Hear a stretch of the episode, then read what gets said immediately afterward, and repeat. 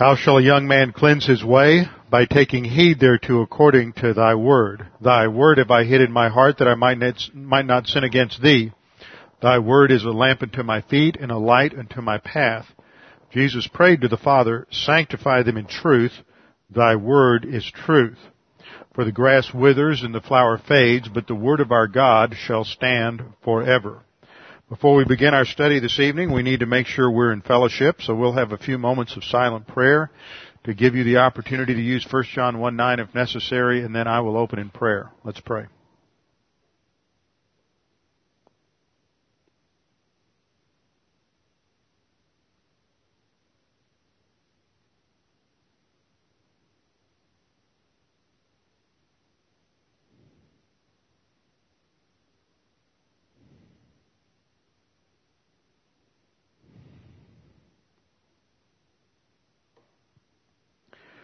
Our Father, we do thank you for this opportunity to gather together in fellowship around the teaching of your word. We thank you for the fact that you have provided uh, your word for us to give us all the information we need to understand uh, the creation in which we live, to understand what the real issues in life are, to understand what the problem is between man and you, and to understand what that perfect solution is. Father, we pray that as we study your word this evening, that you will give us a greater understanding of all that you have provided for us in salvation, uh, that we may have a greater appreciation of your perfect grace. We pray these things in Christ's name. Amen.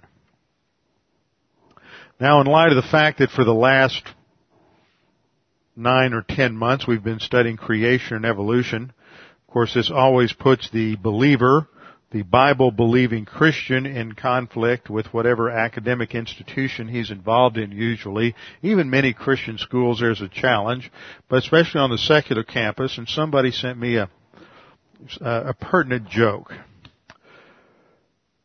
There was this atheist professor. This is a kind of situation we all love to fantasize about at times. This atheist professor was teaching a college class and he told the class that he was going to prove that there was no God. So he stood up on the platform and he said, God, if you're real, I want you to knock me off this platform. I'm going to give you 15 minutes. And so as 10 minutes went by and he continued to harangue God and taunt God. Here I am, God, I'm still waiting. Well, as he got down to the last couple of minutes, this big 250 pound football player came walking into class late and heard the professor taunting God. So just as the 15 minutes were almost off, he decided to run over and he just blindsided that professor, knocked him right off the platform. Well, the professor got up and shook himself off and, and in anger he said, where did you come from and why did you do that? Football player said, well, God was busy. He sent me. Isn't life good?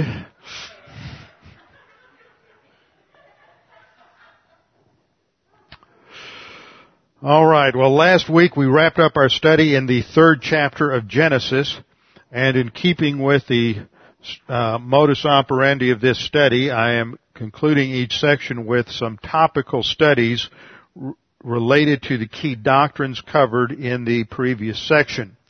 So tonight we're not really looking at a specific passage in Genesis per se, but what we are doing is investigating and looking at the doctrine of original sin. We started this last time, so some of what we're covering tonight will be a bit of review, but we're looking at this issue of Adam's original sin. Now that is a technical theological term that was, is not found in the Bible, but it was developed in the early stages of church history. Actually, the first person credited with that uh, term was uh, Augustine, the bishop of Hippo, who lived from about 350 to 430 AD.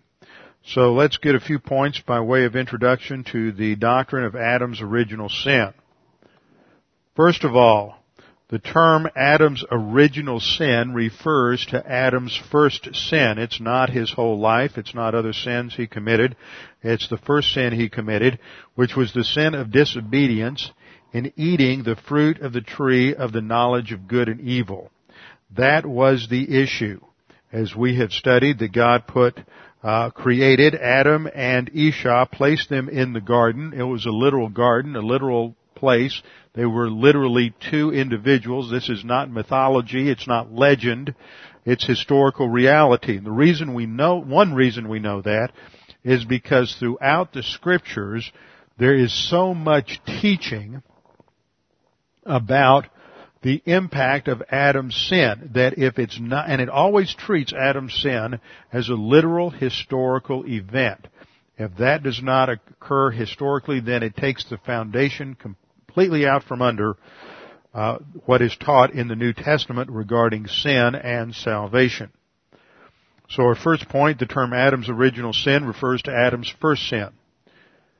Second point, Adam was de- the designated head of the human race.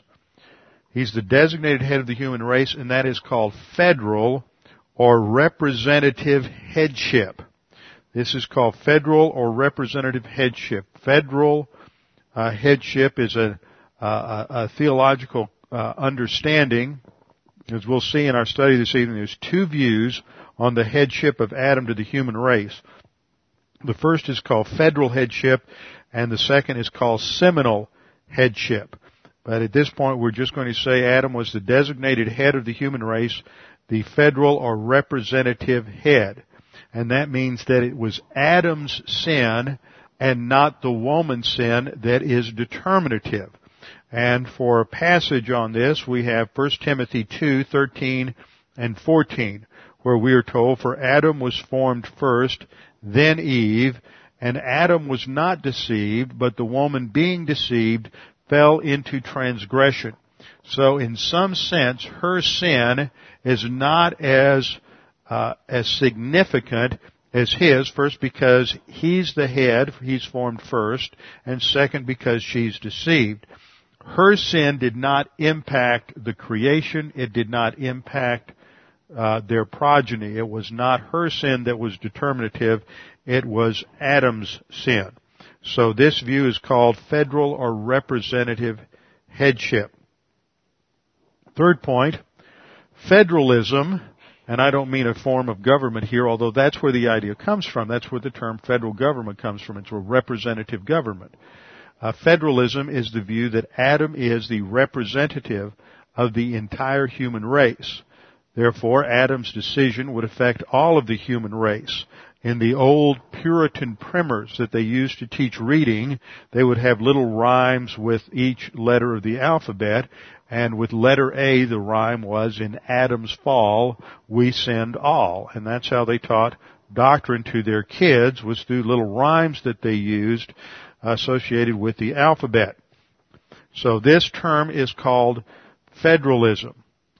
If Adam's decision was set up to be a representative decision so that whatever he decided, however he went, that would determine the course of the human race. If he passed the test and he uh, re- rejected the temptation and did not eat of the fruit of the tree of the knowledge of good and evil, then all of his descendants uh, would be born with positive confirmed righteousness. And if he failed the test, then all of his descendants would be born in corruption, in a world of suffering and spiritual death, as well as physical death. Therefore, when Adam sinned as humanity's representative head, the entire race fell. In Adam's sin, we all fell. Now, there are certain examples biblically. The key text is one we'll look at in detail in Romans, uh, Romans 5:12 through 14. But there are many examples in the scripture of representative headship at work where God designates a certain person as the head of the family or as the head of a people group and their decision has ramifications that goes down through, through, throughout all of history. For example, in Genesis chapter 9, there is a curse, uh, announced by Noah on his grandson Canaan. Actually, it is his son Ham who violates uh, Noah's privacy, but when Noah pronounces a blessing and a curse on his sons, that blessing, that curse fell on Canaan. Canaan wasn't even the one directly involved in the sin, and it is actually his descendants on whom the, the curse falls. For that part, we can also say that the blessing on Japheth was one that didn't actually go to Japheth himself, but went to all of the descendants of Japheth. And when we get there in Genesis 9, we will have a fascinating study on, on the outworking of that blessing and curse down through all of human history. So Noah's curse is one example of a representative headship at work. Another is with Esau and Jacob.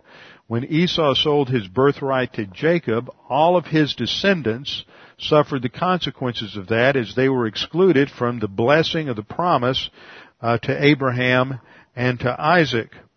And of course, the promise to Abraham again is a promise of blessing to a representative head. The promise to Abraham was for all of his descendants. They were all in that line of blessing. So you can go on and on throughout the scriptures and show how there are, there's example after example after example of someone's either their positive decision to trust God and the consequences that had for their descendants or their negative decision. For example, the last uh, king or one of the last kings in the line of Judah was Jeconiah and he was such an evil king that God said that, that none of his descendants would benefit from the Davidic uh, covenant. And that was one of the reasons, not the only reason, and not even the most important reason, but that was one of the reasons why Joseph could not be the physical father of Jesus. One of the reasons why Jesus had to be born of a virgin is because Joseph was in that line of descendant from Jeconiah.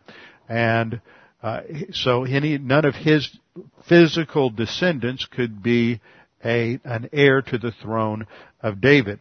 So Mary came from a different line. She too had her lineage going back to, to David, so that through Mary, uh, Jesus had uh, had a right to the throne of David. So there are many examples of representative headship at work in the scriptures where God designates one individual to be the key person and their decision affects all of their descendants. Now that seems to be unfair to modern Americans. We think, well, each person ought to be responsible for their own consequences, and that's not fair that my great great grandfather made some stupid decision and now I have to suffer for it. But it happens all of the time. It happens every single day as we have some representative that is legally and correctly elected to go to Congress, either state house or federal uh, Congress, to represent us. And the decisions that they make and the votes that they uh, that they uh, vote for in Congress are our votes, and whether you agree with their vote or not, that's that is your vote. They are your representative, and that's why it's important to vote. So the next time you can you can fire fire them and put somebody good in their place. So federalism and the idea of a representative is something that is that has been a principle in operation throughout the Bible and is operational even in our world today. So we're we're held accountable and we pay the consequences for numerous decisions that are made by our representatives and they may or may not be the decisions we think we would make. And the principle in the federal headship of Adam is that God in His omniscience knew that any human being put in that same situation with Adam under any set of circumstances would end up committing the same sin eventually. So he is our honest representative. Well, that is the doctrine of federalism and federal headship. Point number three, federalism is the view that Adam is the representative of the entire human race. Now the other view that has to do with the transmission of guilt, the transmission of guilt is the view called seminalism. Seminalism from the Latin word seminal meaning seed. This is the same word from which we get our word seminary.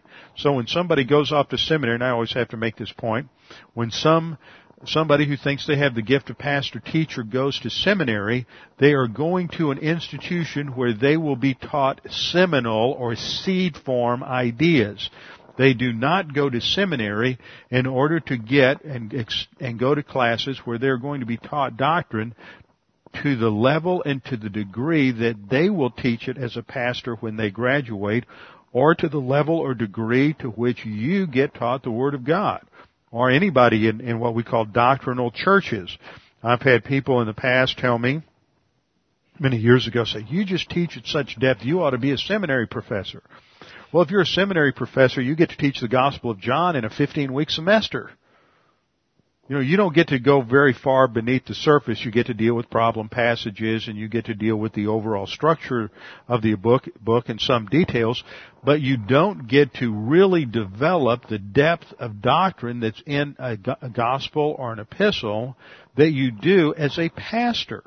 You go to seminary to get the seminal tools that will, that you will develop over the rest of your life. So this is the word seminal.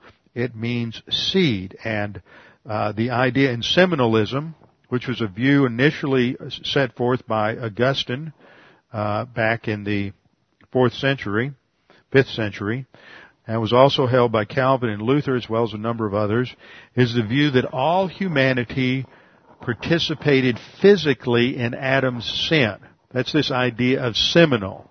That the sin nature and the guilt of Adam's sin was passed on physically through procreation. That's the idea of seminalism. It's not only the sin nature, but also the guilt of Adam's original sin are passed on physically through procreation. Now, if you sit in a seminary classroom or you read a, a systematic theology, you will see that these two views are set against each other. And we'll put this up here on the overhead like this. On the one hand, you have theologians who argue for federalism. And then on the other hand, you have theologians that argue for seminalism. Now before we go any further, let's look at the biblical support for seminalism. The biblical support for seminalism comes out of a passage in Hebrews. Hebrews 7 9, which reads, Even Levi, who receives tithes, paid tithes through Abraham, so to speak, for he was still in the loins of his father when Melchizedek met him. Now, first of all, we have to note a couple of things. Levi was one of the sons of um, Jacob who later became known as Israel. He was one of the progenitors of, of 12 of the, of the Jewish tribes. Levi was the uh, great grandson of Abraham. You have Abraham, Isaac, Jacob, and then Levi. So he's a great grandson of Abraham. So when we read in verse 10, uh, his father, that should be his great grandfather. So there's quite a distance of time. Abraham lived about 1900 uh, to 2000 BC. Levi came along about 150 to 200 years later. So Levi was not alive uh, when Abraham in Genesis chapter uh, 17 paid tithes to Melchizedek. Levi was not physically present there. But what the writer of the he- of Hebrews says is that he was there seminally in the loins of his father when Abraham paid tithes to Melchizedek. Therefore, you can say that Levi paid tithes to Melchizedek. And so the argument is, is this shows that there is a physical or a genetic tie or connection, uh, and that is passed down physically through procreation from one uh, from one generation to the other. Now, as we look at this and we look at the arguments, you have Romans 5:12 to support federalism, and you have uh, Hebrews 7, 9, and 10 to support seminalism. And most of the time they will juxtapose these one or the other. But the fact is, there are elements of both that are true.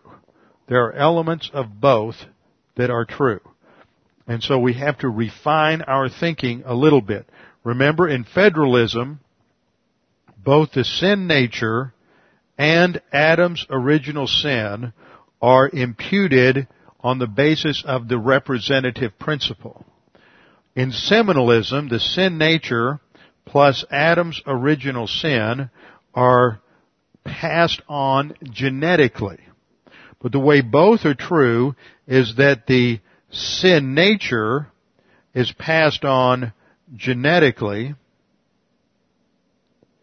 and Adam's original sin is then, on the basis of Adam's federal headship, is then imputed to that sin nature.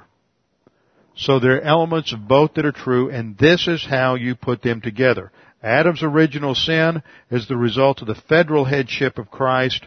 Seminalism is a result of the physical connection. Um, excuse me. Adam's original sin is imputed on the basis of Adam's federal headship over the race, and the seminalism, the sin nature, is passed on genetically from father to the next generation. Now let's see how this works itself out and explain some of the mechanics of this. This is under point number five, understanding how the elements of both are true. Elements of both are true. We'll first look at seminalism. Seminalism, in seminalism we see that the sin nature is passed on genetically through procreation. The sin nature is passed on genetically through procreation. Now the way this works is like this. On the male side, you have an operation uh, uh, where you have the uh, the, uh, the sperm cell, and every cell in the human body contains 46 chromosomes. And that cell and those chromosomes give you the blueprint of who you are. That contains your DNA and all your genetic information. Now, those chromosomes pass on the genetic aspect to the sin nature, the physical aspect. We know this because the sin nature is generally refer, referred to in scripture with such terms as flesh, the sarx, as well as in Romans 6, you have the term body, body of sin, and other terms indicate a physical dimension to the sin nature. Now when these chromosomes that contain this genetic corruption of the sin nature are passed on, they go down through the male. In a process called spermatogenesis, spermatogenesis, you start off with one immature reproductive cell that has 46 chromosomes. So we'll start off here with one cell and it's got 46 chromosomes. And then it splits, it splits into two cells that have 23 chromosomes each. And then those two cells mature into two mature uh, sperm cells. And this is a operation called meiosis. This pro- uh, operation of cell division.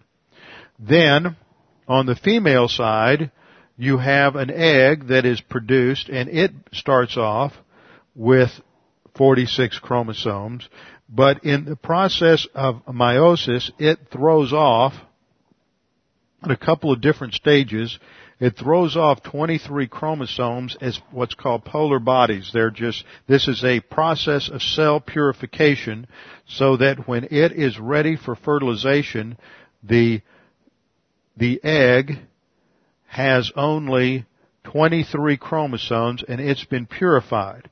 So on the female side, you have a purified egg. On the male side, see this sperm cell split you don't lose anything.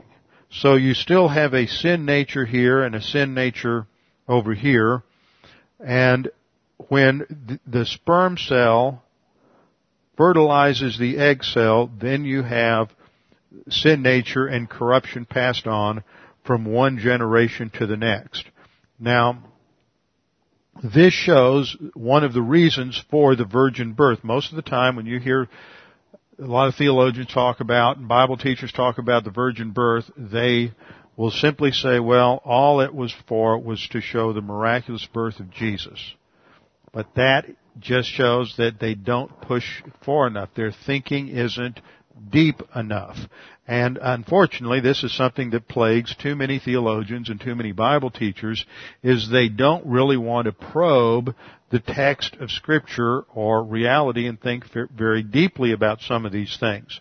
So you have every egg cell, every time you have a fertilized egg cell, it's corrupt with the sin nature, and so you have this genetically passed on sin nature that ends up being the basis for the imputation of Adam's original sin, or the home for the imputation of Adam's original sin. So through uh, my, mitosis, this should be M-E-T-I, mitosis, on the male part, you have this, the cell division, 23 chromosomes each, each corrupted with a sin nature, and that's the basis for fertilization. But when the male side is removed at the virgin, at the virgin conception,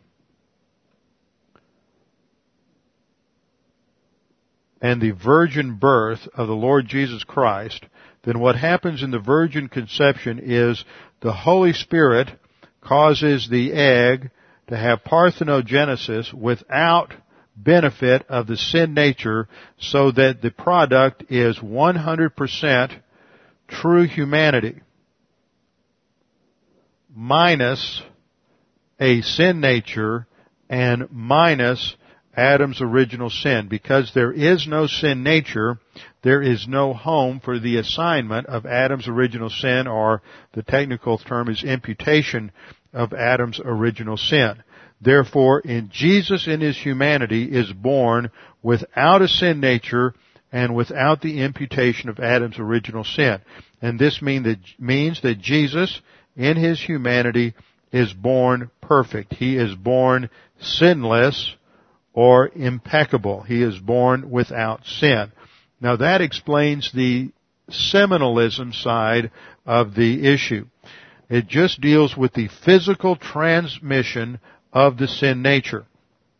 Now on the federalism side, where we see that Adam is our designated head, his guilt is imputed to us, so that at the instant of birth, we are born and we have a sin nature. And that sin nature is going to be the home to which God is going to impute Adam's original sin, the guilt, the legal guilt, not emotional guilt, not guilt feelings, but the physical, I mean the legal guilt of Adam's original sin. Now in order to understand this, we have to get into the doctrine of imputations. The doctrine of imputation, just to give a little background and review because it's been some time since we went over the doctrine of imputations. There are two categories of imputation. There are two categories of imputation. The first is real imputations, real imputations, and the second is called judicial imputation.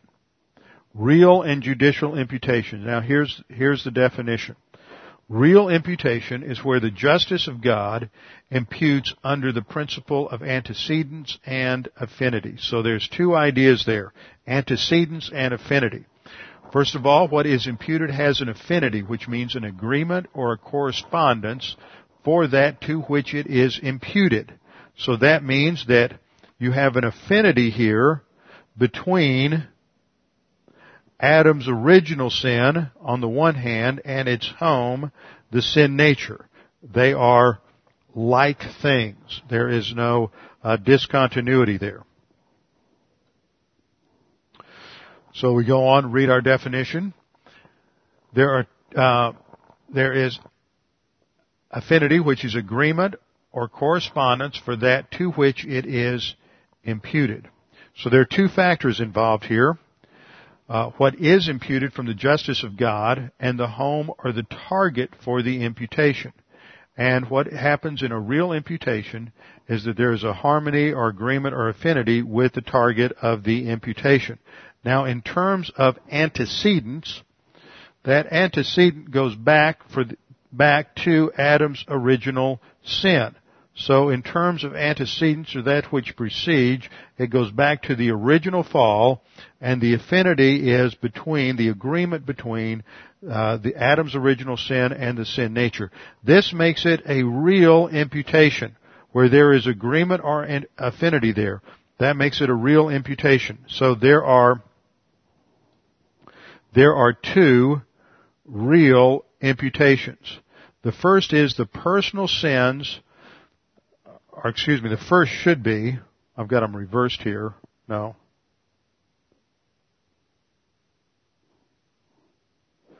The first, have I got this backwards?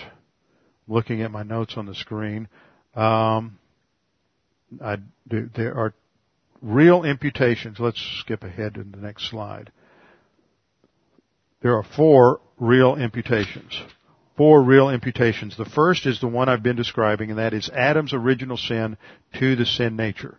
Adam's original sin to the sin nature, and that is what we've described, where there is a uh, antecedence and an affinity between the uh, Adam's original sin and the sin nature that we are born with.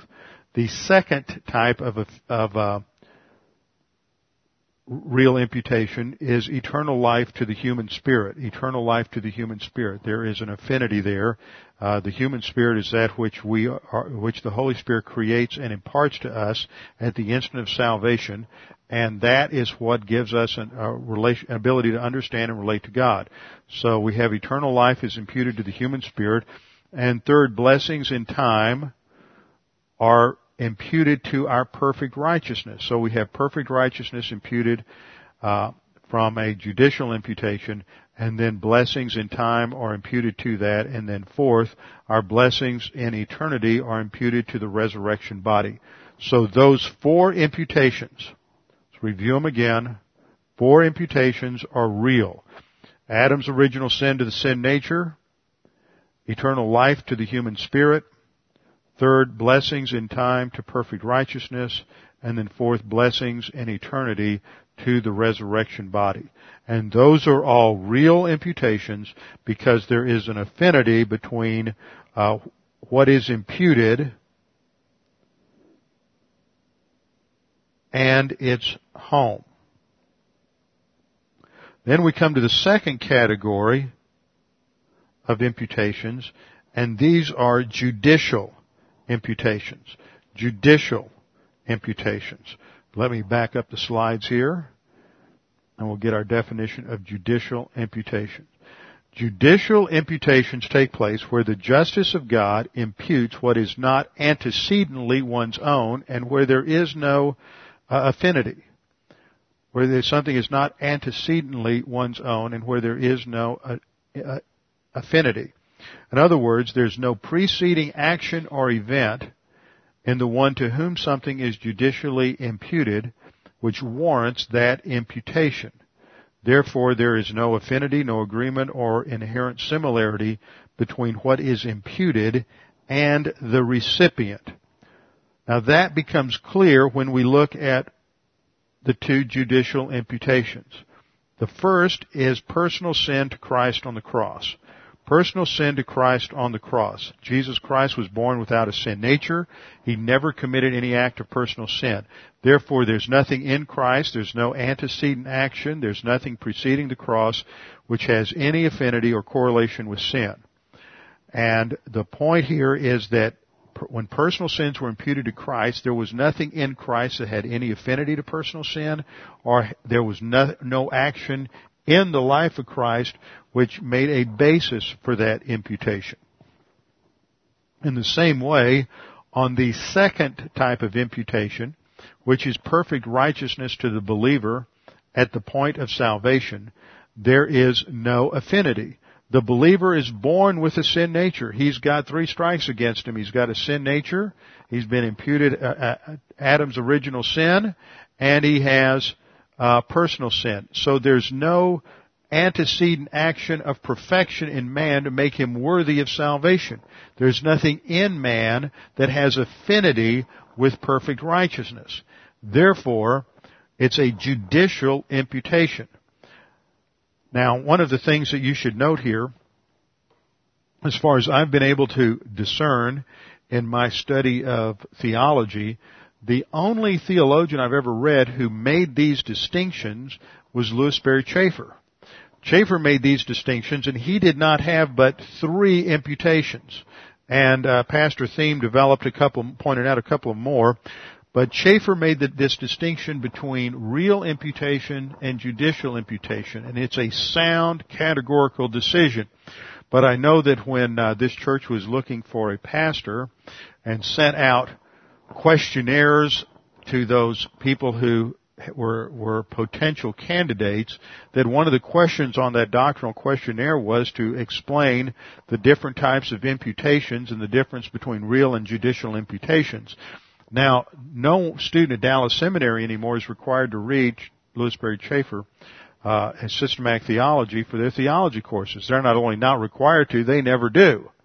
So they're going to read a number of other theologians and never come to understand this distinction between real and judicial imputations. So unless you are someone who is schooled in Chaferian theology and in someone who understands Chaferian theology, you're not even going to have a clue what these concepts mean. And that is a sad commentary on the state of theological education uh, today.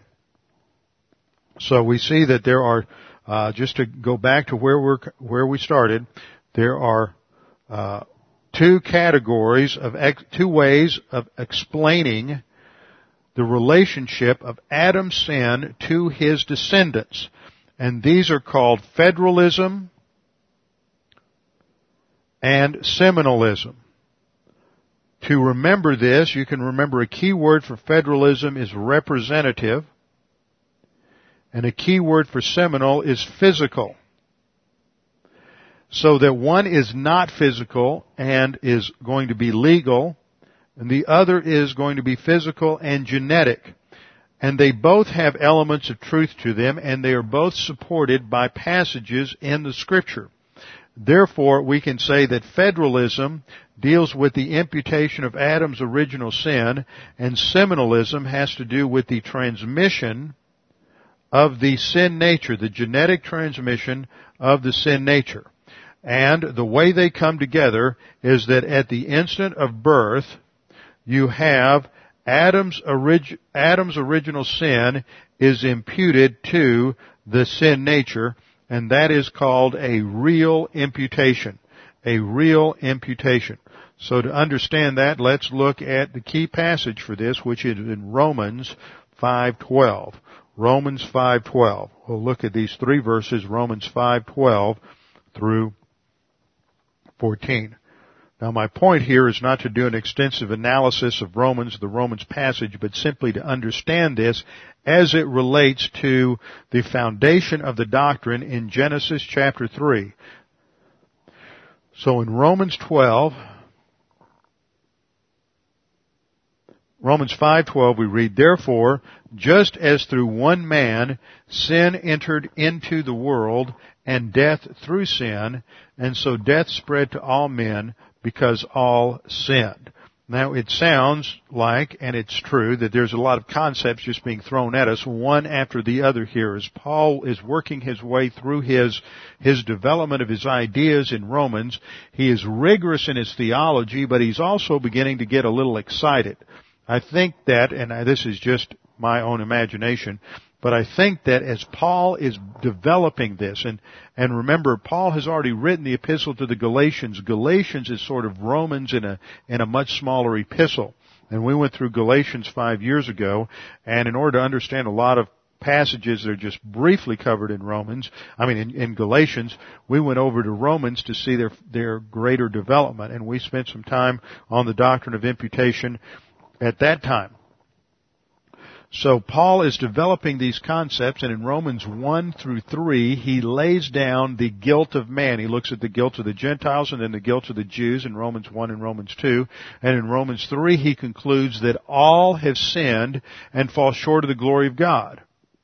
So if all have sinned and fall short of the glory of God, the next issue is how can man have the kind of righteousness that God requires? God is a perfect God. He is a personal God and an infinite God. And God is a God who has integrity.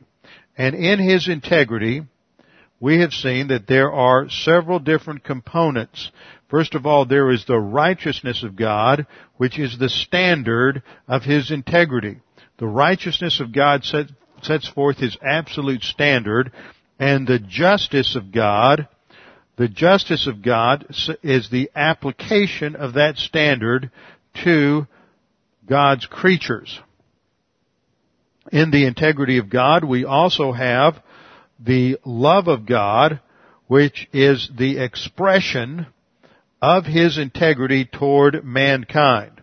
I think in the past I have used the word motivation, and I have I am correcting myself on that. The reason I did that was based on a sloppy translation in the English Bible. We look at John 3:16, and John 3:16 says, "For God so loved the world." And it makes it sound as if the reason for God sending His Son is because He loved the world. But the Greek text in John 3:16 starts off with a comparative adverb and it should be translated God loved the world in this manner. God loved the world in this manner that he sent his son. You see the difference? If you translate it, God so loved the world that he gave, it makes it seem as if love is the motivation. But in fact, if it means God loved the world in this way that He gave, then what we see is that love is an expression of His integrity. Love is an expression of His integrity and then it is combined with His veracity or truth. His veracity or truth, which is the foundation of His integrity. God is truth. Whatever God stands for, whatever God expresses is absolute truth. Well, this is God's standard, His absolute righteousness, and man has to meet that standard. But Paul concludes in Romans 3.23 that all have sinned so that no individual comes up to that standard. At our very best, we're light years below it.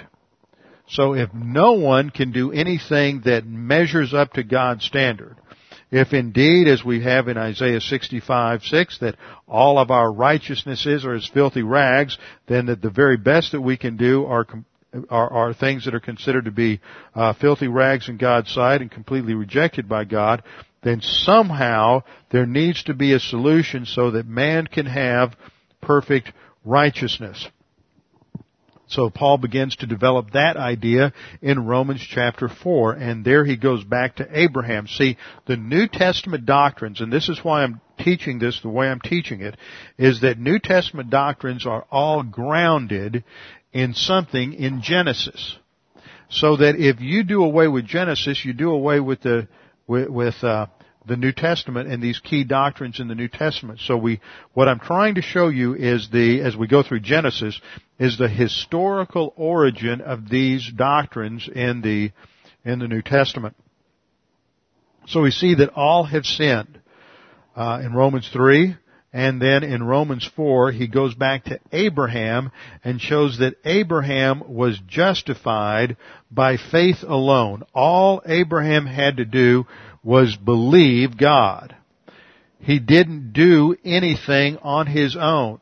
He simply believed God and belief or faith is non-meritorious. This is an idea that is so poorly understood today. It is non-meritorious. That means that faith is not the reason for your salvation. God doesn't save you because you believe. It is through faith. Faith is a secondary means, but it is not the cause of salvation. That means that the merit lies in the object. To, to become saved, you have to believe something. And it is that object of faith that has the merit. And the object of faith is the work of Jesus Christ on the cross. That you believe that Jesus paid the penalty on the cross for your sins.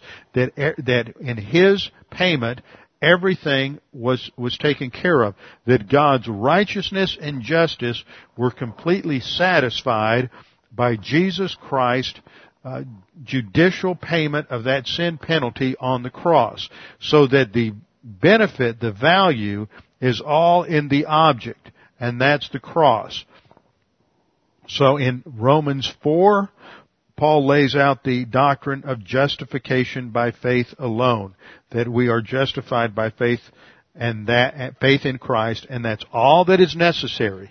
It's not faith plus anything else. It is faith alone.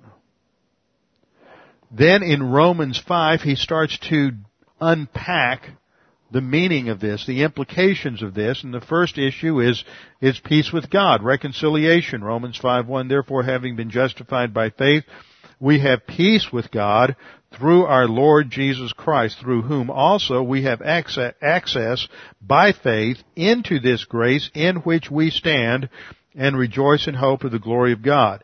And verses 1 through 11 develop the idea of our reconciliation and the joy that we have. Notice we have, we rejoice in the hope of the glory of God in verse 2, at the end of verse 2, and then in verse 11, and not only that, but we also rejoice in God through our Lord Jesus Christ, through whom we have now received the reconciliation. So peace and reconciliation package those first 11 verses. And from that he then says, therefore, now the therefore in verse 12 is not a therefore where he's deriving a conclusion from verse 11. He is building on everything he says in 1 through 11. It is a conclusion based on the entire uh, context of those first 11 verses. So he begins with a therefore and then he says, just as and this introduces the first part of a contrast, but Paul is getting so excited about what he's unpacking as he's coming to understand, I think in a, in a richer way, the implications of justification by faith alone that he, he begins to just sort of skip through and hit the high points. And you have examples of different kinds of, uh, of style here. He uses ellipsis, which means that he leaves out words, he jumps from one phrase to the other, and that is called brachylogy, where you leave out words, and then aposiopesis, where you just break off a sentence. You just, you, you make a statement, you come to a certain point, and you're just overwhelmed by what you just said, and you just stop and then jump over, and that's indicated, if you look at your English translation, there's probably a long em dash at the end of verse 12. That's because he doesn't finish the sentence. It's called aposiopesis. He just breaks it off. And it indicates the, the excitement and the enthusiasm of the writer as he is developing his thought. But he starts off and he says, just as through one man sin entered the world, but he never finishes the comparison.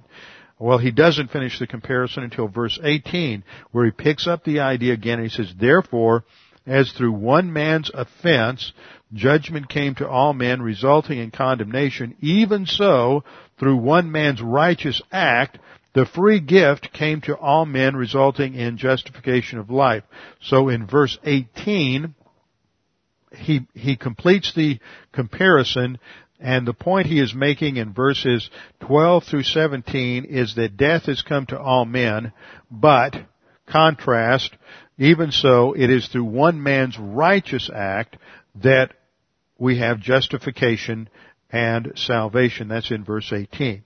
Well, in verse 12, he's focusing on the condemnation aspect.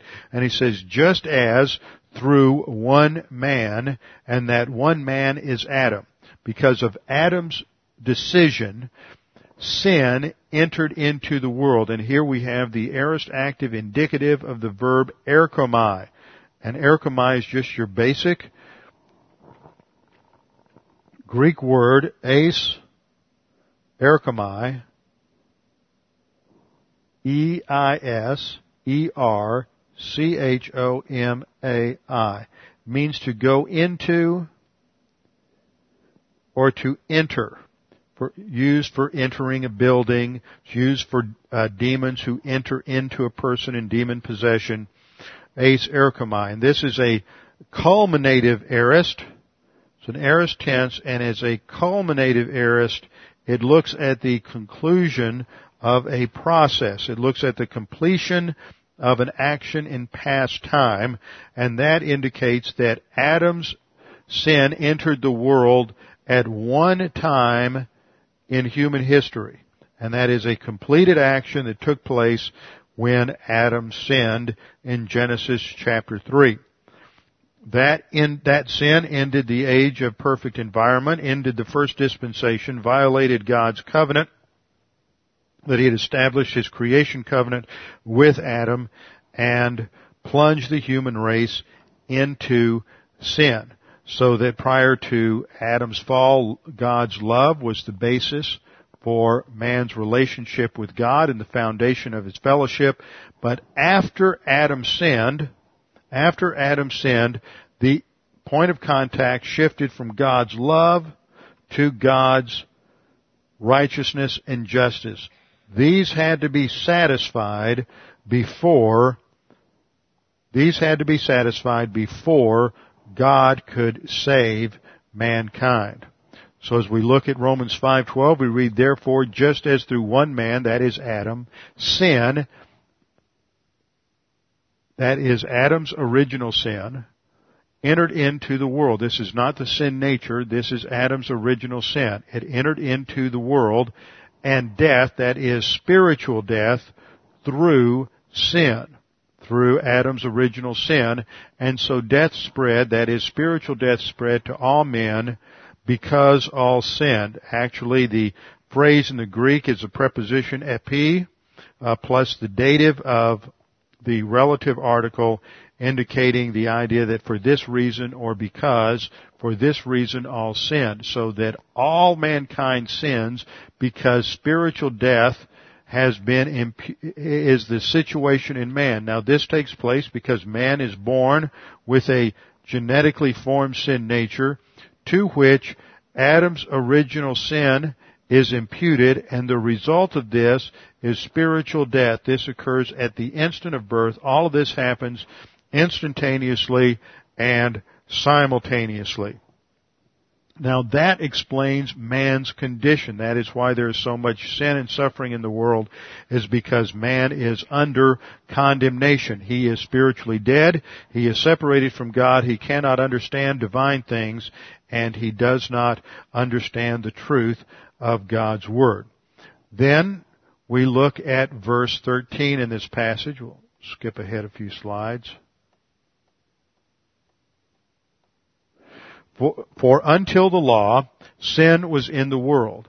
But sin is not imputed when there is no law. Now the point that Paul was addressing here is that there were many Jews who taught that it was the Mosaic law that con- that condemned man because they failed to obey the law, they were under condemnation.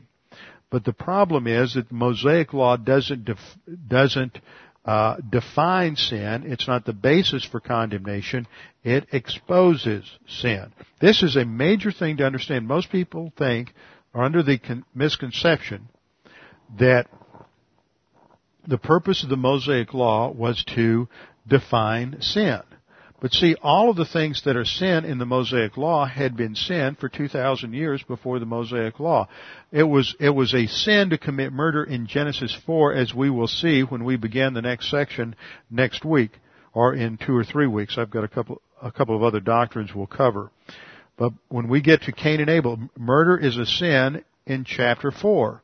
It's not passed over until the Mosaic Law comes. So the Mosaic Law doesn't define sin, but it is designed to expose sin in the life of the nation Israel. Romans 3:20 Therefore by the deeds of the law no flesh will be justified in his sight for by the law is the knowledge of sin. The law was designed to expose man's inability to live up to God's righteous standard.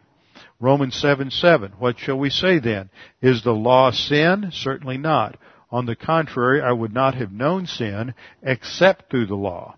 And there's Paul's statement. Sin is exposed through the law. For example, I would not have known covetousness unless the law had said, you shall not covet.